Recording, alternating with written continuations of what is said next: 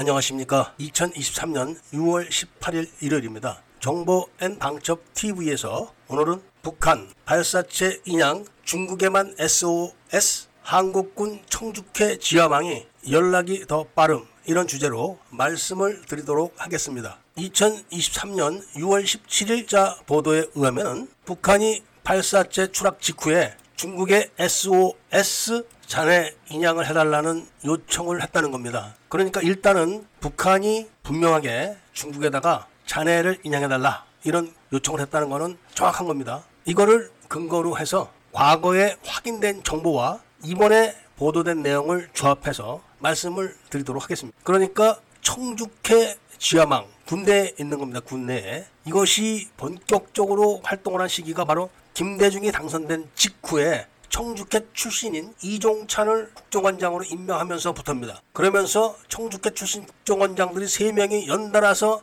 임명돼가지고 그때 벌어졌던 일들이 바로 대남 공작인 것. 일단 제2연평 해전 때도 보면은 감청 정보를 확인해봐도 북한이 연평해전을 중계하는 고속정을 그 옆에 띄워놓고 작전을 했다는 사실이 확인됐고 그 내용대로 북한 고속정은 침몰이 안 되고 끌려간 게 확인됐습니다. 쏘지 말라고 했기 때문에 그랬던 거죠. 쏘면은 그것도 당연히 침몰인데 중계하는 북한 고속정이 그 상황을 북한 해군 작전 사령부에 전달을 하고 북한 해군 작전 사령부에서 남한의 해군 작전 사령부로 연락을 해서 쏘지 마라. 이렇게 현장에 명령을 내렸기 때문에 사격을 안 했다는 거죠. 물론 그 이전에 북한은 형편없는 고속정으로 반격을 하지 못했기 때문에 육상에 있는 땡크포를 떼다가 고속정에다 다는 그런 작업까지 할 정도로 철저하게 준비를 했던 이것만 그런 게 아니죠. 김대중 정부 때 건조했던 구축함, 이순신 함들이 지금 성능 개량도 못합니다. 그냥 다 버려야 됩니다. 왜냐? 5천 톤급 나가는 구축함에다가 500톤급에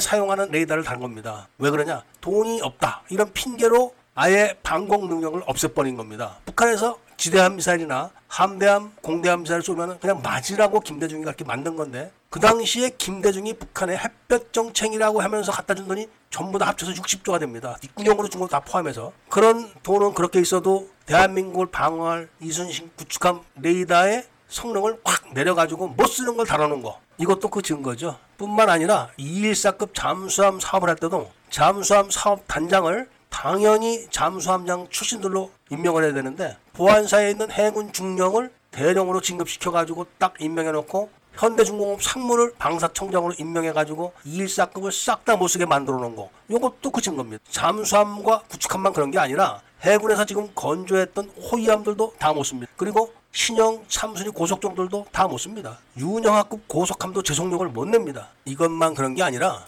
1980년 5.18 때도 해군은 국방부 장관의 승인 없이 목포와 영광 앞바다를 경비하는 경비 부대를 변산으로 무단 이동을 해서 바로 문재심 중장이 광주로 들어올 수 있게 조치를 해줬고 그리고 5월 25일 날 01시부터 04시에 광주에 있던 이을설 중장과 문재심 상장 그리고 자녀 병력 105명이 아시아 자동차 탈취했던 차량 19대를 타고 광주를 떠나서 백수 해안으로 가서 거기서 전부 다 차량을 상륙함에 싣고 가게 만드는 겁니다. 그때 이글셀 부대가 타고 갔던 차량 19대는 43년이 지난 지금도 미회수 미반납 차량으로 비밀리에 기록되어 있습니다. 공개를 안 하는 거죠, 이것도. 그리고 이을설 부대가 공해상으로 빠져나간 04시에 바로 이성 계엄 사령관이 광주 전남도청 수복 작전 지시를 내리는 겁니다. 딱 그 시간에 내리는 거. 최근에는 휴전선과 동서 남해를 감시하는 감시 카메라 그리고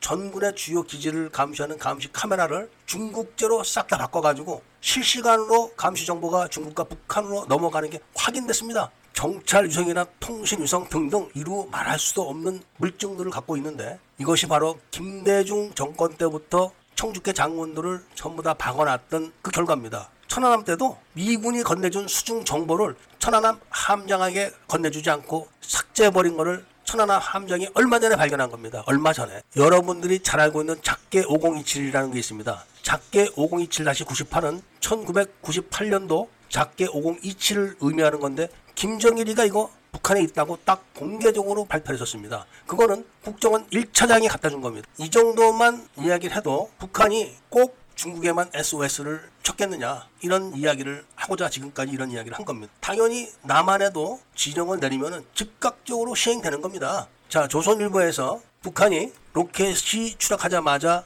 중국에 요청을 했다고 하지만 어디에 떨어졌는지 알고 요청을 했겠습니까? 남한에서는 이지스함이 즉각 탐지를 하는 기능이 있기 때문에 어디에 떨어졌다는 걸 위치를 알고 바로 연락을 해가지고 해군 인양팀이 출동을 한 겁니다. 그 정보가 북한에 실시간으로 건너갈 수가 있습니다. 그리고 북한은 그 위치를 중국에다 불러줄 수가 있는 겁니다. 그리고 처음에는 인양차가 15m라고 했는데 건져놓고 보니까 12m라는 겁니다. 건지기 전까지도 15m라고 했습니다. 그런데 건져놓고 보니까 바로 엔진이 없다는 거죠. 이게 15일 걸렸다는데 믿음직한 대한민국 국군이라면 믿어야죠. 그런데 지금 나열한 것처럼 수많은 청주계 장군들의 이적 행위가 있었기 때문에 믿을 수가 없는 겁니다. 이 정도는 합리적인 추론일 뿐입니다. 물론 수사 당국에서 마음먹고 수사하면은 몇 명이 인양 작업에 투입됐느냐, 그 인원은 계속 그 작업만 했느냐 이런 것들을 조사하면은 금방 나옵니다. 왜 오랜 시간이 걸렸고 왜 15m라고 했던 것이 왜 12m로 줄었는지 이런 거 답이 나오는 거죠. 이런 의심이 갈 만한 최근의 해군의 활동은 어떤 거냐? 바로 최영함이 해작사와 통신이 3시간 반 정도 두절된 적이 있었습니다. 태풍 때문에 피신했는데 음영 사각지대에 들어가서 그랬다. 그리고 그 위치가 제주 남방이다. 이렇게 발표를 하고 합참에다 보고를 했는데 나중에 보니까 극산도 해역에 있었다는 겁니다. 그러면은 조금 전에 서두에서 말씀드렸던 통신 위성 문제 바로 이 통신 위성에 조절 단말기를 우리 군이 준비해 놓지 않고 있습니다. 그래서 구형 통신 위성을 조정했던 조절 단말기를 신형에다 사용하고 있는데 바로 그 구형 통신 위성을 북한이 재밍을 했던 겁니다. 북한이 재밍을 했다는 것은 그 모든 주파수를 알고 있다는 건데 그걸로 신형 통신 위성을 계속 지금 실험을 하면서 해군 최영함에다가 사용했을지도 모른다는 거죠. 왜냐하면 통신위성을 띄워놓은 지가 언젠데 왜 갑자기 사각지대가 생깁니까? 만약에 통신 사각지대가 있었고 그 지역으로 들어간다면 다른 배들도 똑같이 그래야 되는 겁니다. 그리고 그랬다고 쳐도 왜 위치를 거짓으로 보고합니까? 해군에서 3시간 반 동안 통신이 두절되면 격침으로 판정을 합니다. 이런 엄청난 사건도 청주회 장군들이 또 흐지부지 시켜서 지금은 끝난 겁니다. 과연 북한이 중국에만 SOS를 쳤느냐? 그건 절대로 아니다. 더 손쉬운 자기들 손발처럼 부릴 수 있는 청주회 장군들이 대한민국 군대에 가득한데 뭐하러 거기만 했겠습니까? 이런 이야기는 억지를 쓰는 게 아니라 지금까지 청주회 장군들 때문에 벌어졌던 군내 상황을 그대로 놓고 봤을 때는 틀림없는 거라는 말씀 드리면서 오늘 이야기를 마치고자 합니다. 애국 시민들은 꼭 구독을 해주시고 좋아요와 알림 설정도 부탁드립니다. 그리고 이야기를 들어주셔서 감사드립니다.